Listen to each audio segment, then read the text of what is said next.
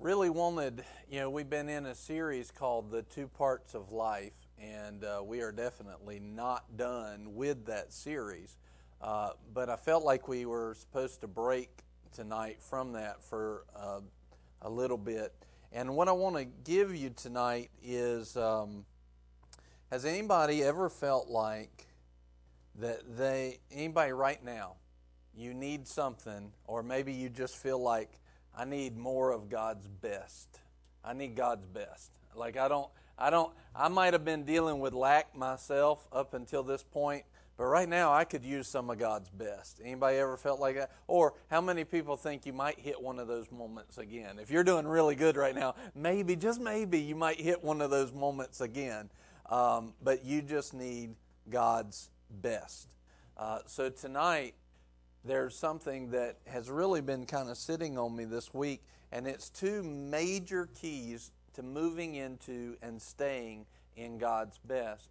And uh, let's go ahead and turn to uh, Galatians chapter 5. And I'm going to skip around a little bit, but uh, I want you to really see this two major keys to God's best. And why is it let, before we even give the keys or before we even begin to talk about God's best, why is it important for us to walk in God's best? Why is that?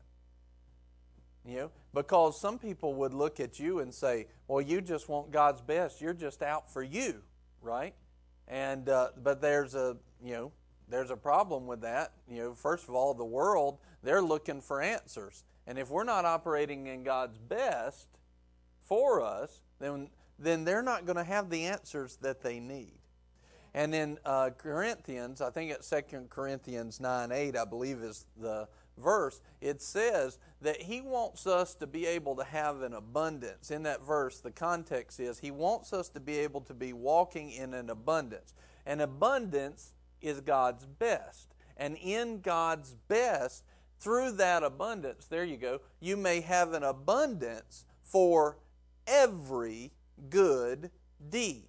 So without this abundance, we don't move into every good deed.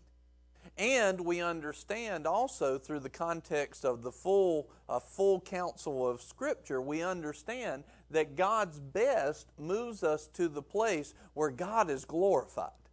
God's not glorified when we're not moving in His best. And how could we ever move in His best without being doing every good deed that we had potential to do? So, we're not going to move into God's best unless we know how to get there. And without moving into God's best, we're not going to do every good deed that God has for us. Therefore, we're not going to be the fullness of the ambassadors that God's called us to be. And God would then not be fully glorified the way that He should be glorified through us loving on this world. Okay? So we want God's best not because we're just looking to fill our pockets and not because, and I'm not talking just money or finances, not because we just want, uh, you know, stuff for us, whether it be tangible or intangible. We want God's best because God wants the best for us, is the first thing, and He wants the best for us so that out of the overflow and out of the abundance, we move into every good deed so that God will be glorified. Can you see the progression that God has us moving toward? So, this is not um, a uh, selfish thing. This is actually humility, seeing what God's plan is, and then getting in line with God's plan. So without us moving into God's best, then we're outside of God's plan, and then we're going to be wondering, and the world is too, what's missing? See, the world right now is looking for the power and the real, the, the reality of God. The reality of His love, the reality of His demonstration of power and, and His manifestation. The world is looking for that. Something that's real, something that's true. And the truth is, the church has not fully been operating at its best. And so when they go to the world and say, we, we got Jesus, but they don't come with the demonstration of Jesus and the reality of His best, then the world knows the difference. In their spirit, they know that ain't His best. That's not it. That's not it at all. And so the world says, Why would I want what you have? And what it does is it actually has like an anti testimony against Jesus. So we need to press in by faith to God's best so that we would have an abundance for every good deed. So we want this is why we press into God's best. We understand that increase is the character and the desire of God for our lives. Look at the parable of the talents. Increase is there. We need God's best. Well, not only that, all right? Now that's the first and the most important reason because that is loving on God. But here's the other thing. How many people just need uh, God's best in their own lives? Like I need, I you know, yeah, I want to help everybody else too, but I seriously need some of God's best. You know, anybody, you know, that's well, God's very interesting in meeting that need. God is so interested in meeting the need and bringing His best to you. That's that is the a primary interest of God's heart. So, what does He do? He affords us uh, the gift of righteousness, which gives us everything. Um, look at this. Let's go to, uh, real quick, we're going to turn, turn away from there and let's go to Peter. I think it's First Peter. I believe this is the correct scripture, and if it's not, we're going to blame it on somebody in the back rows. Okay? Amen. All right, Second Peter chapter 1 and verse 3. Another great verse. Now look at here. Uh, 2 Peter 1 3. This verse is very similar to Ephesians 1 3. Ephesians 1 3 says that you are blessed with every spiritual blessing in heavenly places. 2 Peter 1 3 says this Seeing that his divine power has granted to us everything pertaining to life and godliness through the true knowledge of him who was who called us by his own glory and excellence. What pertaining to life and godliness have we not been granted? Not a thing. Not a thing. In other words, now when when it says life right there, uh, we know we've studied this long enough now. What is that talking about? Is that talking about just a little bit of life? Is that talking about life and health? No. Is that is that not not that only? Is it talking about life in your finances? Not that only.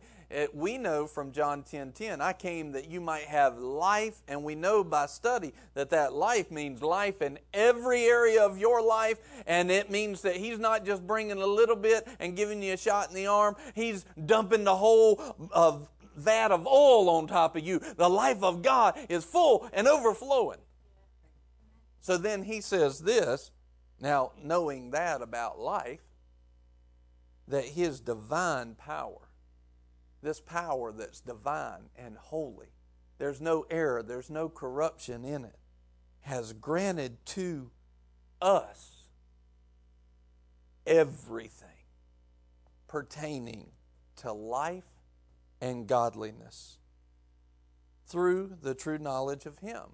In other words, as we grow in the true knowledge of who He is, what has been granted to us through Jesus pertaining to life and the fullness of life, and pertaining to godliness and how to live out godliness, everything you ever need, want, or desire is what that means. Brian's paraphrase. Everything you need, want, or desire, it's been granted to you. It's been granted to you. That's God's best. Healing? I can have healing? Absolutely. That's in there. I can have uh, no lack in my finances? Absolutely. That's in there. I don't have any more condemnation? No, not a bit because it's all covered, because God has given you everything pertaining to life and godliness. I can be protected? Yes. I can be made whole and restored? Yes. Everything. It's already been granted. It's already been granted. Well, this is God's best. But are we walking in it? Well, some of it, but can we walk in more?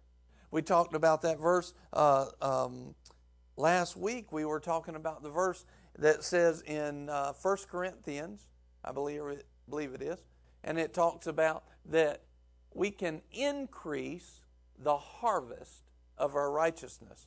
That means that there's ways that we can walk out higher levels and receive higher levels of what God has paid for through Jesus Christ. And if we're going to walk in God's best to be a better witness and let Him be glorified, then we've got to learn how to walk in those higher levels. And what we're talking about tonight is two of those major keys to walking in it. And when I tell them to you, you're going to be like, well, duh, Pastor. I know. Well, duh. But I'm telling you, the reason I'm telling you this tonight is because we need to esteem what I'm going to tell you.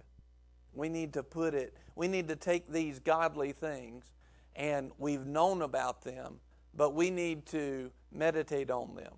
Allow the Holy Spirit to draw them up inside of us. Allow them to come out of us and fill us and overflow us. So let's look here at Galatians chapter 5.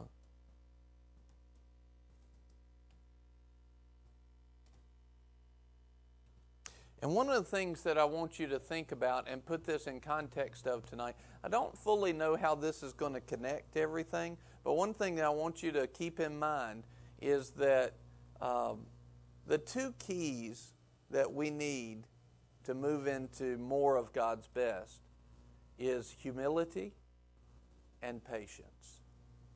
Those are the two keys. And I know that you've heard that before, but I'm telling you, I don't think we realize how important these two keys are.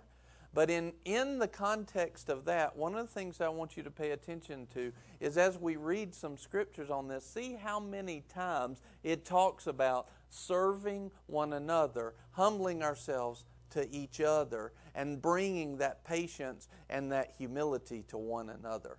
There's something in that tonight that God wants us to get because this is moving to God's best and increasing the harvest of our righteousness. So uh, let's go into uh, Galatians uh, 5.13.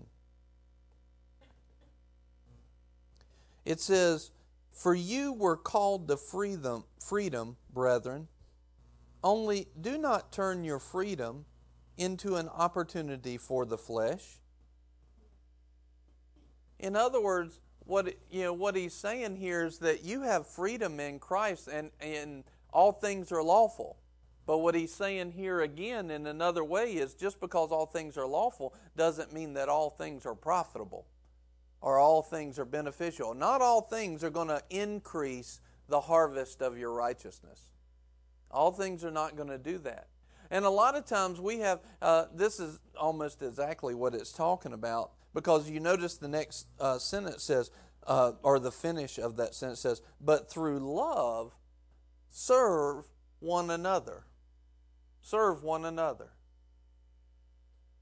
So, um, this is a this is a funny story that just happened today. So, uh, Tara Tara helps at the office here and helps serve and work, and she was telling me today about how when she's driving, uh, these butterflies will just run out in front of the car, and um, and and she hates doing that. And uh, one of the things, you know, all of us have different strengths, and one of hers is empathy, where she she feels that she like when you are in in pain. Uh, she has a strength that feels that. Well, it, it expands to other things. It expands to just loving on, on things and, and like that. She didn't like to drive in front of the butterflies. Now, here's empathy. I'm not sure I even have a, much of that in me at all.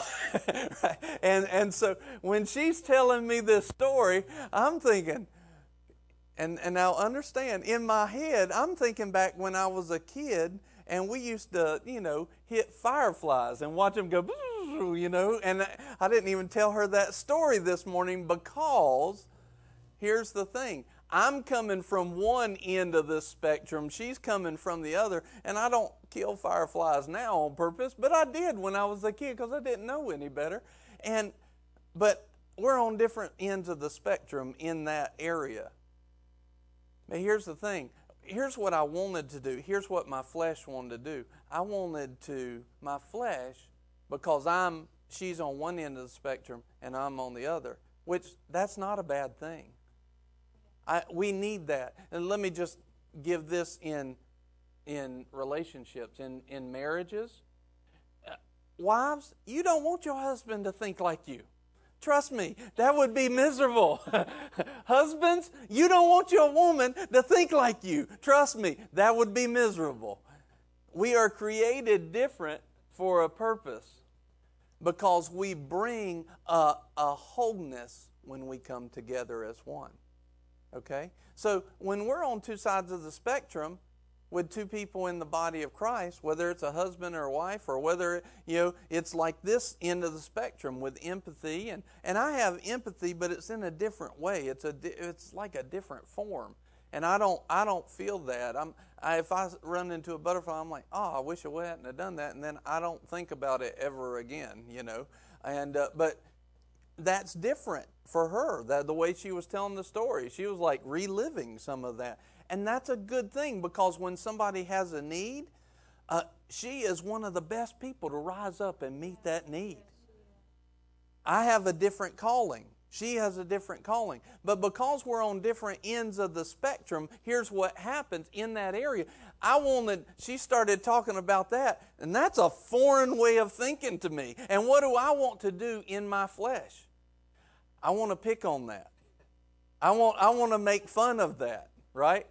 And I'm telling you, I thought about this was just this morning. I was thinking about it just this morning. I was like, I wanted to tell some gruesome story, you know, that just just was so unempathetic, you know. But here's the question, and sometimes that can be fun in jest. But see, here sometimes I know on, on her side, she sees me doing things, and sometimes she wants to make fun of me as well in that, and and I'm I'm okay with that. You know, I'm like, bring it on, you know. That's the unempathy side, you know. But she would never do it because she didn't want anybody to feel that way. But here's the thing in my flesh, I wanted to jest and poke fun about something that to her and her calling and her strength is very important. Would that, if I was jesting in that way, particularly if I was harshly jesting, would that or would that not be love? Not really. And see, this is what this is talking about right here. It says, For you were called into freedom. freedom. So, for example, I have some freedom, you know, to not feel bad if I run into a butterfly. I have some freedom from that. But would it be right or not be right if I turn that freedom into an opportunity of the flesh to make fun, but it says this is not the way you're supposed to do it. You're supposed to love, through love, serve one another. So, what I did this morning, even though I felt my flesh want to do something, I, I, I tried to empathize with that empathy. You know, I tried to I tried to feel what she was feeling and see that from her point of view. Even though I have freedom, I am under no condemnation at all if I run into a firefly or a butterfly going down the road. I, I'm just not, and that may be funny. See, everybody that's on my side is laughing right now, and everybody else is like, oh my gosh. And that's the difference between the two. But see, I have a freedom from that. But just because I have a freedom from it doesn't mean that I should take that freedom into my flesh and then start picking on that in somebody else. This is humbling myself. Even though I have a freedom, I'm humbling myself to others. Amen? Amen. Does that make sense? Yes. And watch this. Verse 14 For the whole law is fulfilled in one word in the statement you shall love your neighbor as yourself. If I was very um, if one of my highest priorities or one of my highest giftings was out there on the table and it was something that was important to me because that's part of the way that God made me, would I want somebody making fun of that? No. And if they did make fun of that, do they really understand what's going on? Or are they actually making fun in ignorance and definitely out of humility and definitely out of love? And are they serving the other? No. All of that is wrong, wrong, wrong.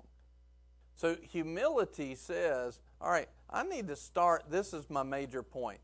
I need to start thinking about others and from their point of view. I need to be thinking about other people and from their point of view. And I really appreciate, you know, I didn't ask Tara if I could use that example, but thank you for playing along. And uh, but it's a really good example of exactly what this verse here is talking about. Here is the whole law love your neighbor as yourself. How can you love your neighbor unless you humble yourself to them? And how can you love your neighbor unless you give them some patience? In other words, uh, you know, let's say that I, I did, let's say that I, I did pick on that situation, right? Well, loving the neighbor for me would have been not to do that. Loving the neighbor for Tara in that instance, which I, you know, I didn't pick, which just to set the record straight, everybody, I didn't pick, did I, Tara? I left it alone. Amen. Thank you. High five. All right. So, um, but let's say that I did, that would not be love on my part. But what would love be on her part, even if I did pick on that? It would have patience Lord, I know Pastor's growing. Help him, Lord. I humble myself. I'm not going to say anything here, but please forgive him. He's growing. You know, and I got stuff like that to work on too. But you know what? We need to have some patience towards one another. What do we want when we've got areas? What do you want when you've got areas to work on what do you want from people when you know you're doing something wrong, you're trying to fix it, but it just ain't going quite that way yet? What do you want? Man, I want some mercy. I want some, that's patience and humility from somebody else to me. Now, those are the things that you do know that you're doing wrong.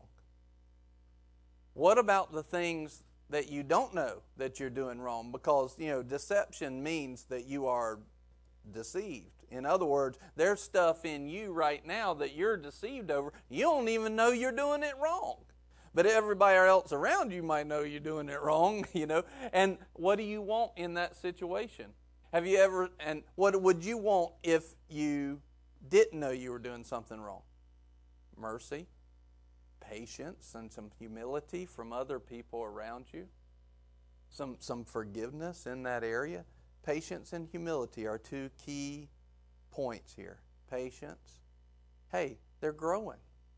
You know, let's say let's say that John uh, comes in and and um, I don't know. Let let's just say that uh, he has um, uh, some major issue. Let's let's say that that he constantly makes bad confessions, but he doesn't even know it. Like we've been talking about good confessions and bad confessions. Let's say that he makes bad confessions all the time and he doesn't know it. And then he gets around and he's even making bad confessions against the church, right? Like he's saying, man, this thing just ain't never going to get better. Blah, blah, blah. This thing, even when it goes good, just wait, it'll go bad. You know, what if he's always saying stuff like that? Well, now he's not just affecting himself, is he? He's affecting other people, right? What would we need to give in that situation? See, a lot of people, they just want to be like, look, you need to straighten yourself up and get your mouth right. Mm, mm, mm. Right? And, and well, you just, but what a, if you were that person, he doesn't even know what he's doing wrong. If you're that person, what would you want? Some patience? Some humility? See, pride says, I know what's wrong, I need to go tell him. Humility says, I need to let the Holy Spirit be the teacher. I need to let God be God. you would want patience and humility. So here's the thing we got people all around us all the time, and they are just scratching on, on, on the chalkboard of your of your mind. I mean, they they they come in the room, and there's certain people, and it's like you see them, and this could be at work, it could be at church. Don't tell me about that part though. And uh, it, and they walk in, and you go, and, and it's like scratches right now that you're like, oh golly, here they come again. The whole law is fulfilled in one word in the statement You shall love your neighbor that you get along with as yourself. You shall love your uh, neighbor that makes you comfortable and happy as yourself. You shall love your coworker that doesn't get on your nerves as yourself. That's not what it says. It doesn't put any qualifier except that they're your neighbor. They're the person that's next to you. They're the person that sits next to you. They're the person that works next to you. They're the person that worships next to you. They're the person that loves the devil. They're the person that loves anything that ain't you. They're the person that hates you. That's your neighbor. And he says, This is how you fulfill the law. I don't care how much they're scratching the chalkboard in your head. Our job and our call, and we fulfill the law of Christ by loving on them. And two keys in that is humility and patience. Not a pride that says, I know what your problem is and I'm going to tell you how to fix it. That, you know, that is pride. That's pride. And watch this. We'll go on here. In verse uh, 15, this is so interesting. But if you bite and devour one another, take care that you are not consumed by one another. In other words, if you don't apply some humility and some patience and some mercy and some forgiveness to one another, what, what he's given right here is a warning. Do you know what's going to happen? You're going to eat each other up till there's nothing left. Just one big ball of mess humility, patience. Verse 16, but I say, walk by the Spirit, and you will not carry out the desire of the flesh. Walk by the Spirit, and you will not carry out the desire of the flesh. For the flesh sets its desire against the Spirit. You've heard me many times say the flesh and the Spirit are in opposition to each other. This is where it comes from uh, verse 17. For the flesh sets its desire against the spirit, and the spirit against the flesh, for these are in opposition to one another, so that you may not do the things that you please. But if you are led by the Spirit, you are under the law. So what we need to do is as soon as we, you know, see that person or hear that person or something, you know, the one that scratches the chalkboard of our mind, and they walk in and they're coming to us, or they popped out of nowhere and all of a sudden they were there. I've been trying to avoid them all day, and now all of a sudden they're right in my cubicle or whatever, and, and they're there and they're on you, and then they say something stupid, and now you just want to punch them in the throat or something else bad. As soon as we feel that feeling, as soon as we feel that feeling, this is what we need to do. We need to start, if you're filled with the Spirit, which you need to be filled with the Spirit, you need, you need to start praying in the Spirit. And what that's going to help you do is, and this is what needs to happen, is you start seeking what the Holy Spirit wants you to do and not what your flesh wants to do. Because punching people in the throat, believe it or not, that is not a gift of the Spirit. I've read it, it's not in there. Sometimes it feels like it, but it is not a gift of the Spirit. A gift of the Spirit is this in verse 22. But the fruit of the Spirit is. Now think about that person that's grading the chalkboard. Think about that person. And then think about that person and see if any of these would have come to your mind while you were thinking about that person. Love. nope. Not to the fleshly mind. Nope. Joy. Mm-mm. Nope.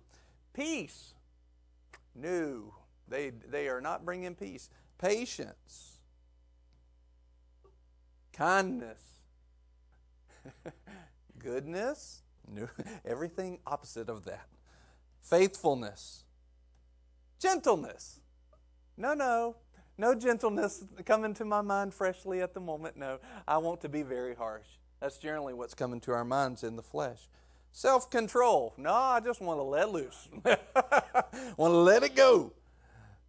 But see, against these things, when we operate in these things, against such things, there's no law.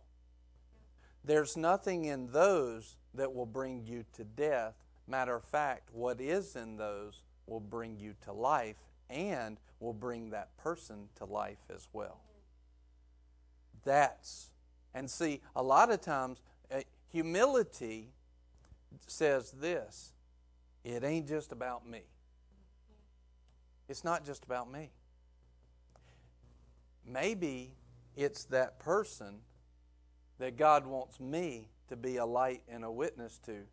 You mean God would put my most irritating person as my mission?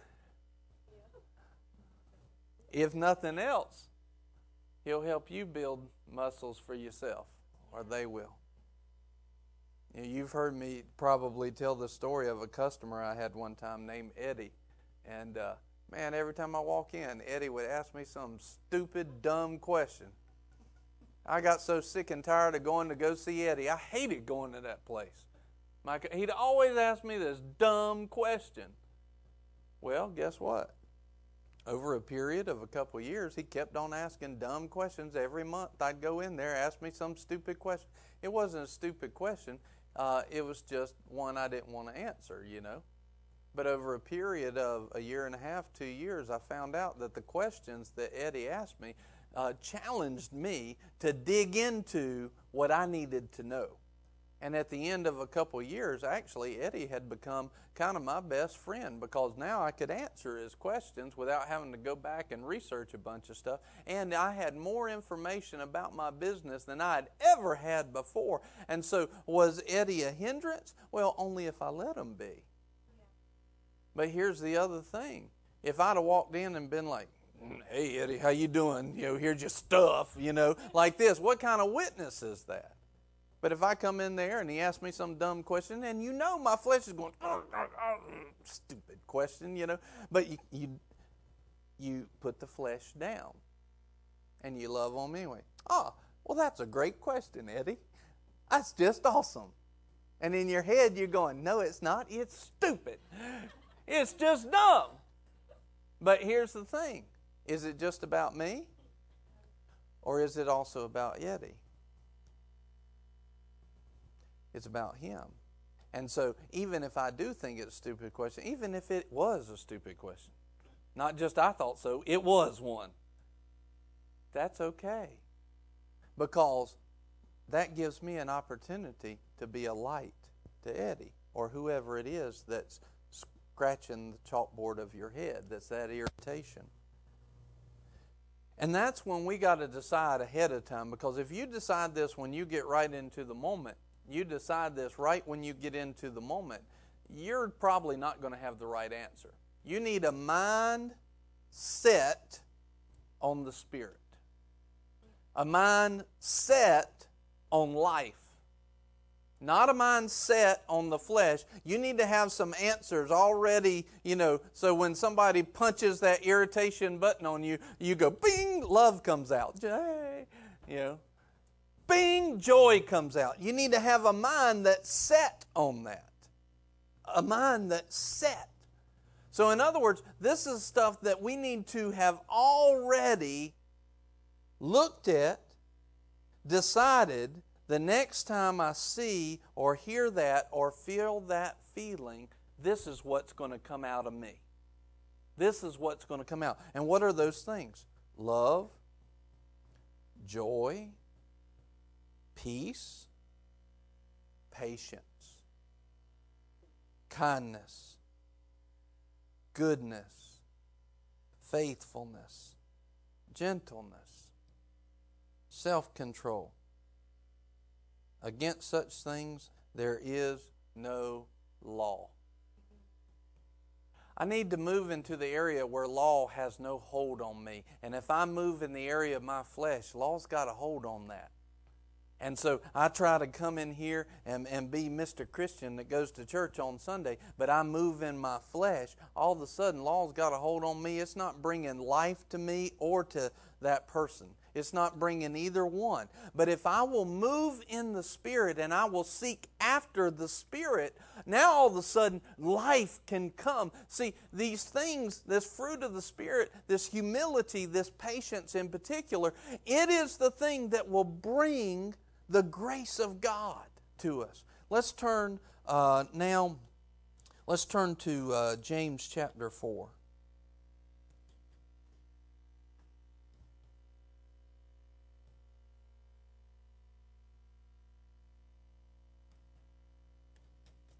And we're going to we're going to look at uh, verse 6, James chapter 4 and verse 6. And while you're turning there, I'm just going to read you this scripture. This is in Ephesians 5. And it says in uh, Ephesians 5 18, I'm going to read you, just listen to this. If uh, if they put it on the screen, fine, look at that, but don't turn to it in your Bible right now. You can turn to it later. Uh, verse 518 And do not get drunk with wine, for that is dissipation, but be filled with the Spirit. In other words, allow the Holy Spirit to fill you, even when that person is irritating you. Uh, verse 19 Speaking to one another in psalms and hymns and spiritual songs, singing and making melody with your heart to the Lord. That means you are allowing the melody of God's goodness to come out of your heart. And it's not only coming out of your heart, but it's coming out of your mouth to one another. That goodness, that love, that joy, that patience, humility, it's coming out of you to, to one another. Always giving thanks for all things in the name of our Lord Jesus Christ to God, even the Father verse 21, and this is the main point I want to get to. And be subject. That word there means humble. Humble yourselves. Be subject. Subject yourself. Put yourself in submission to one another. And it says in the fear of Christ. And then what that means in today's language is in the reverence of the anointed one and his anointing in the reverence of Christ. Humble yourself, submit yourself to one another. In other words, uh, um, you know, if you did um, uh, like wrestling and or jujitsu or something like that, one of the ways to end the match is by tapping. All right, that's it. I'm submitted and you submit, one person will submit the other. That means that one person will basically force them and bend them to their will until they have control. Okay? In other words, it will force them until that person has control. That is, and you will have submitted them.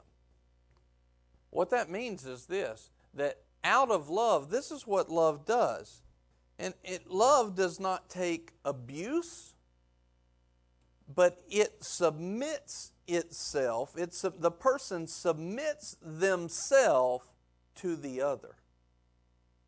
To the other.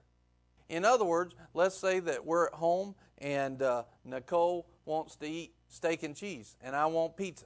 Well, what do you do? This is a really silly example, but you need to see this expanded and multiplied. We ought to both have an argument almost deciding which one is going to get the other food. She ought to say, No, we'll have pizza. And I'll say, No, no, no, no, we'll have steak and cheese. And she'll say, No, no, no, no, no, we'll have pizza. And I'll say, No, no, no, no, no, no, no, we'll have steak and cheese. Why? Because we're submitting ourselves to one another. That has never happened.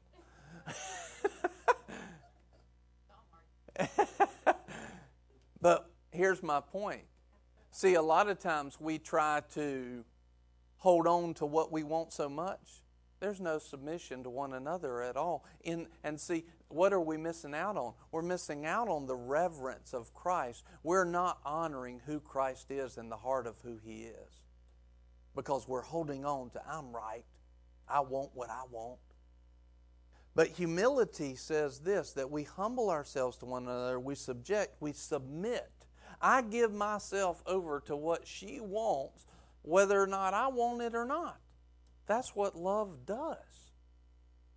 It doesn't mean that you go to the place of abuse. There's, there's context for not being there. But she's doing the same thing. If we're both doing that, which one of us is lacking? Neither one. Because she's supplying things to me and I'm supplying things to her. There is no lack. And see, there's a lack that's been happening in God's best in our life. And a lot of it has to do that we are not submitting ourselves and humbling ourselves to the things of God or to, which is one of those things, humbling ourselves to one another. We got to give ourselves. Uh, you know, let's say that, uh, man, I like picking on you, John. You're right here. And, uh, and so let's say that John tells me, man, I'm going to be there at, uh, at 9 o'clock and I'm going to help you do uh, this, and it will be done, right? And, you know, if he put his word on it, what should happen? He should be there and he should do what he said, or else he should not have spoke in the first place. Okay, that's excellence. That's godliness as well. But here's the thing I'm the one that he told that to, and he wasn't here, and he didn't do that. What should I then do? Forgive him. Oh, oh, you know, dude, I just totally messed up. I forgot, and and I wasn't here. It's all right, man. It's no big deal. It'll get handled anyway. God's got this. See, a lot of times the reason why we can't give humility to somebody else because we don't have faith in God to back it up and make the thing right in the first place. See, it's more our lack of faith, and we want to take it out on the person for getting it wrong. It's not God. It doesn't mean that it was excellence on his part or godliness uh, to miss it. That, that's not saying that at all. But when we're faced in that situation, we need to have so much love springing out of us that it is easy to say, that's no big deal, and let it go. And, and here's the way let's say uh, that. Um, uh, Miss Dixie and Miss Rebecca, they're, they're not related, but they both go to the same church, right? And let's say that, that man, Miss Dixie really got on Rebecca's nerves the other day in service. I mean, she was just singing so loud and out of key, and it just got on my nerves. And she won't shut up. And she keeps standing next to me. Like, go to the other side of the church.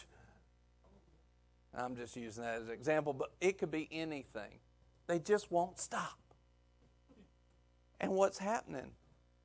Part of the reason it's not stopping is because we're not giving a humility to one another.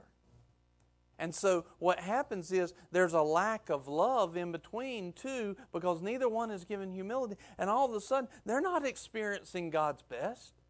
They're experiencing lack lack of fellowship, lack of love, lack of everything.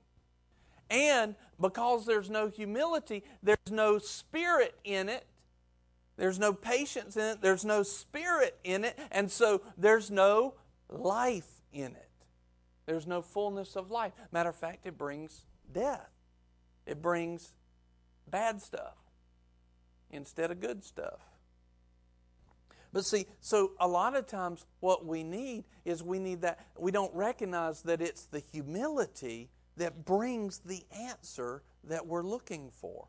Uh, here in James chapter 4, verse 6. But he, talking about God, but God gives a greater grace.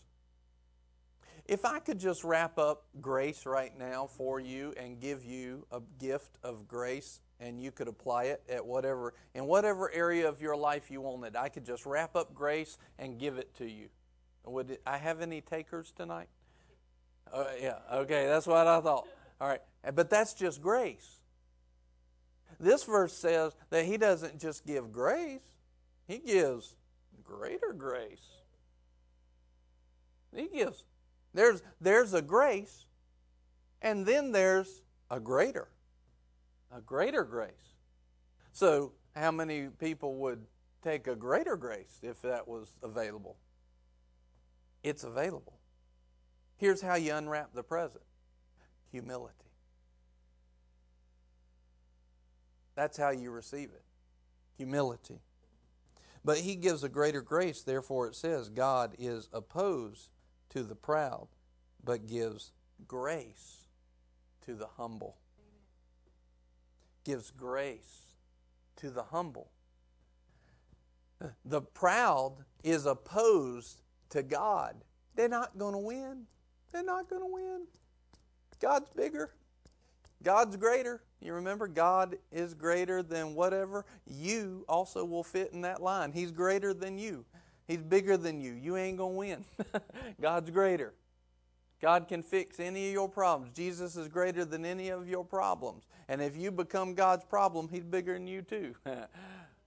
but humility goes along with God, but pride puts us just like that. And pride is the one that looks at a situation and says, Well, I got a right uh, to be uh, better off, and they're just getting on my nerves. They're just getting on my nerves. I got a right. They're just, they're doing wrong. I deserve better. That's pride. There's no humility. There's, and now there's no grace in that area. See, a lot of times we're after our rights instead of being after the rights of the other person.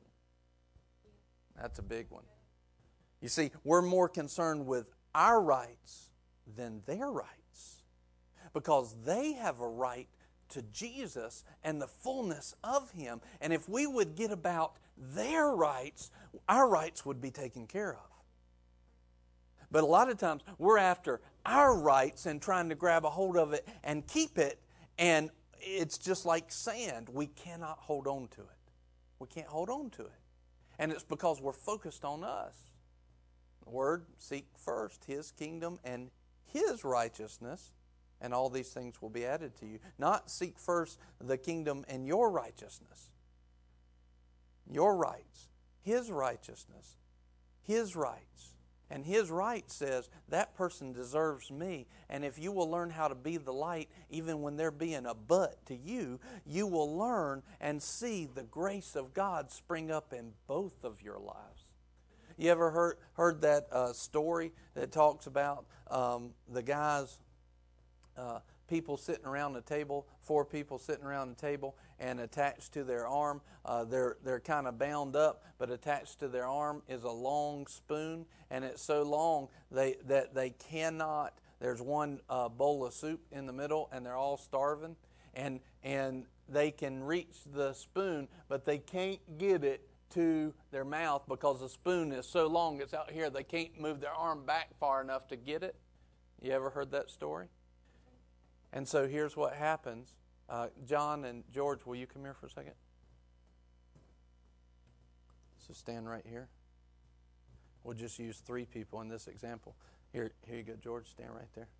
So and face this way. There you go. So imagine we're all sitting around the table and we all have a spoon and the bowl's in there and I can't get it to me. As long as I'm focused on me, I ain't eating and we're all starving. But if I would take my spoon and give it to him, and he would take his spoon and give it to him, and he would take his spoon and give it to me. Now we all eat. This is the way the kingdom works. When we start focusing on other people besides ourselves, that's humility towards one another. Grace comes. Amen. Thank you. But he gives a greater grace. Therefore, it says, God is opposed to the proud, but gives grace to the humble.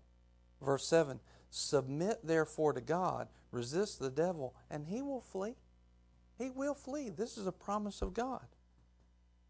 He will flee. We've got to submit, humble ourselves to God.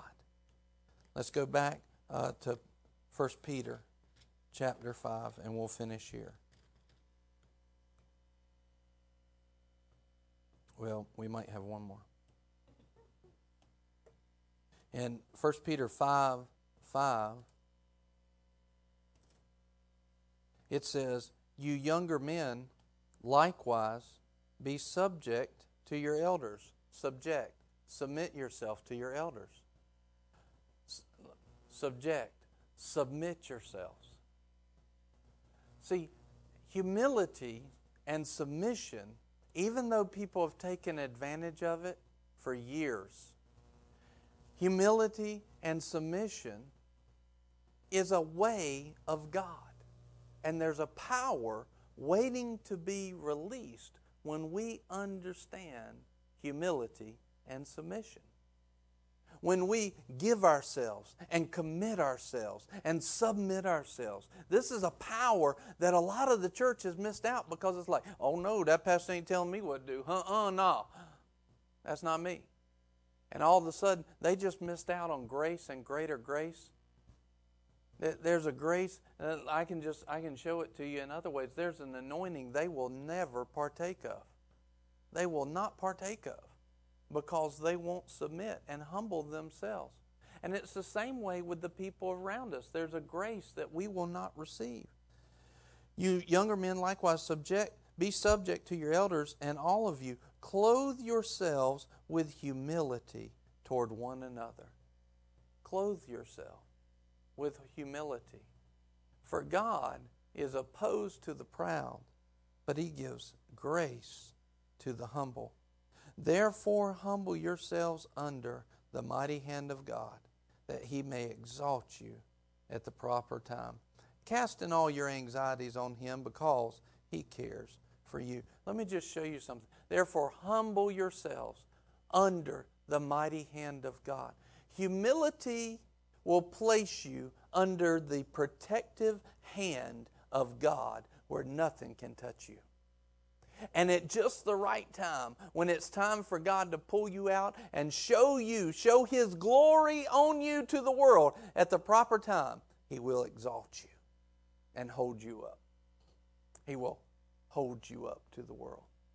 But it comes from staying in humility. But then you notice that the next thing it says is cast all of your anxiety or all of your cares on Him because the opposite of humility is that if I don't do something, I'm not going to get my way. Or if I don't do something, they're just going to keep treating me bad. In other words, it's a lack of faith and trust in who God is. When we put on, when we have anxiety, it is there because of a lack of humility towards God. It's there because we really don't trust Him to fix the issue. We really don't trust Him to do that. But we need to. And humility will protect you under the hand of God until the time where He says, They've walked in this humility, they walked in this humility, and now the harvest of their righteousness is coming about. Due season is now. And He lifts you up. And God is glorified. And you move into God's best. Hebrews 6, verse 12. See, patience is a work of humility as well. They go hand in hand. Because when we humble ourselves to God, if this is a timeline, we can walk a long see humility can walk a long way in patience because it humbles itself to the knowledge of God. I know God's got me. Things might not be looking and feeling the way I want them to feel right now or looking the way I want them to look. I know God's got me. I humble myself to who you are, God, and I'm believing I'm doing the best that I know how. And but I'm still not seeing it for whatever reason, but Father, I trust you. See, that's humility, and that will breed patience in your life. And then this verse says, in verse 12, that you would be imitators of those who through faith and patience inherit the promises. See, humility brings the grace, and patience brings the promise.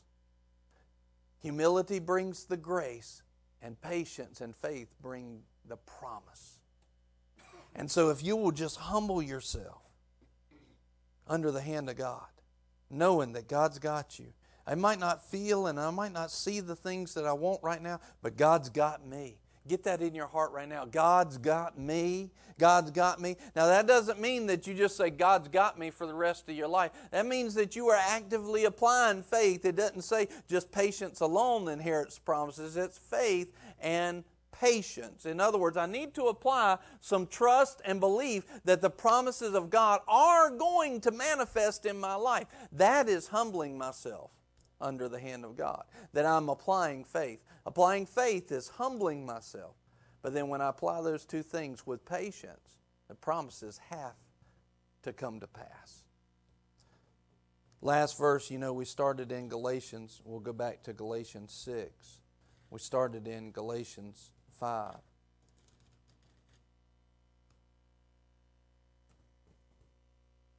And verse Galatians 6 2 says this Bear one another's burdens and thereby fulfill the law of Christ. I think the point for tonight to wrap it up is in order to move into God's best, we need to meditate on humility. We need to meditate on patience.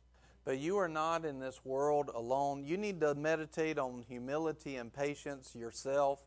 You need to spend some time there. You need to have a mind that's set and ready to, when, when it is punched in the gut by an irritation, that it spews out humility and spews out patience.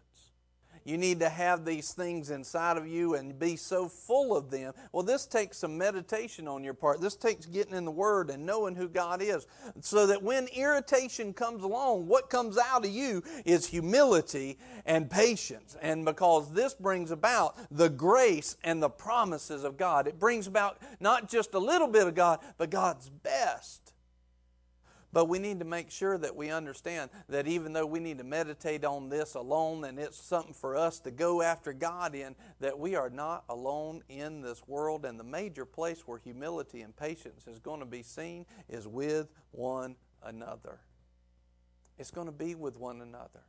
And in order for us to bear one another's burdens and fulfill the law of Christ and walk into God's best, we're going to have to apply that humility and patience to one another as well.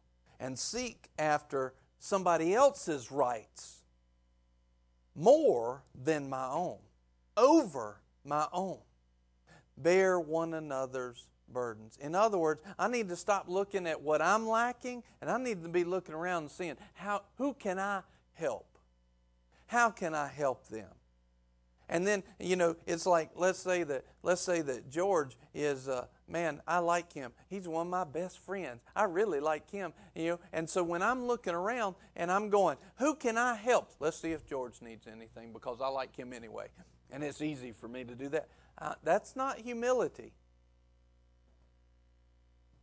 That may be who God says. But you ever been in one of those situations and and and I'm I'm going back. I'm gonna pick on John again. Amen. So let's say that in this situation, this is not true. Of course, I love man. I love you, and you know that. But here's let's say that John is one of the most irritating people to me. Let's say that George is one of my best. He's a, he, he's on my Christmas list. He might he might even get a special card with a gold star on it because I just really like him. He's my best friend.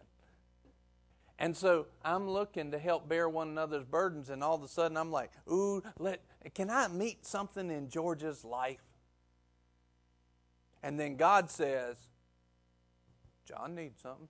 Oh, I didn't want to hear that. No, God. Oh, come on, not John. Anybody but is there anybody else needs help? Anybody in this section needs some help? I, come on, if I do that, man, he's going to be like you know all over me for the next two months, and he's such an irritation to me. No, it's not true at all. But have you ever run in that situation? Because that's exactly who God's going to have you help. Not every time, but a lot of the time. Why? Because He's building up Him and you. See, we got to be willing to take some humility into hearing all of that and say, hey, that's who it needs to be. And get to the point where we, he, you know, God brings up that person that's the biggest irritation, and we go, Oh, praise God. That's God's love in action. It's going to be awesome. This is humility that says, hey, this ain't happening the way I wanted it to happen. But that's okay because it's God's plan and it's going to be awesome. It's going to come about awesome. Moving into God's best. Two keys humility and patience. Get us to the place where when the irritation punches us in the gut, that's what comes out of us. That we are so set, our mind is so set. But that's generally going to happen in between people where humility and patience is going to be needed. And we need to be looking to serve the rights of others over ourselves, bear the burdens of one another, and thereby fulfill the law of Christ. And in the place of the law of Christ, grace reigns. The righteousness of God manifests the power of God. And God can be what He wants to be through you. Amen. Amen. Father, we just praise you. Lord, thank you for giving us humility and grace. Lord, thank you for opening up your best to us and saying, hey, the harvest of your righteousness can increase. Lord, thank you, Father, for that. Lord, you, these are things that you did not have to make available. You could have just saved us and left us in a complete uh, stinky world with a lot of stinky things. But you didn't leave us in that place. You gave us the ability to not only be saved for eternity, but you gave us the ability to be saved in this world. Lord, let your best come about. We apply faith towards that. And Lord, we meditate on humility and patience. Not just in our own lives and by ourselves, but towards everyone around us. We will love our neighbor as ourselves. We will consider them. We will think about them higher than ourselves. Lord, we will love on them and we will fulfill the royal law, the law of Christ, the law of your love, and we will see grace manifested in the best, in your best, and we will thereby, out of our abundance, have everything we need to do every good deed. Lord, let us be in your plan. Let us be a part of what you're doing and not just on the sidelines. We want to be in the game, and we get in the game through humility and patience. In Jesus' name, amen. Amen. Have a great night.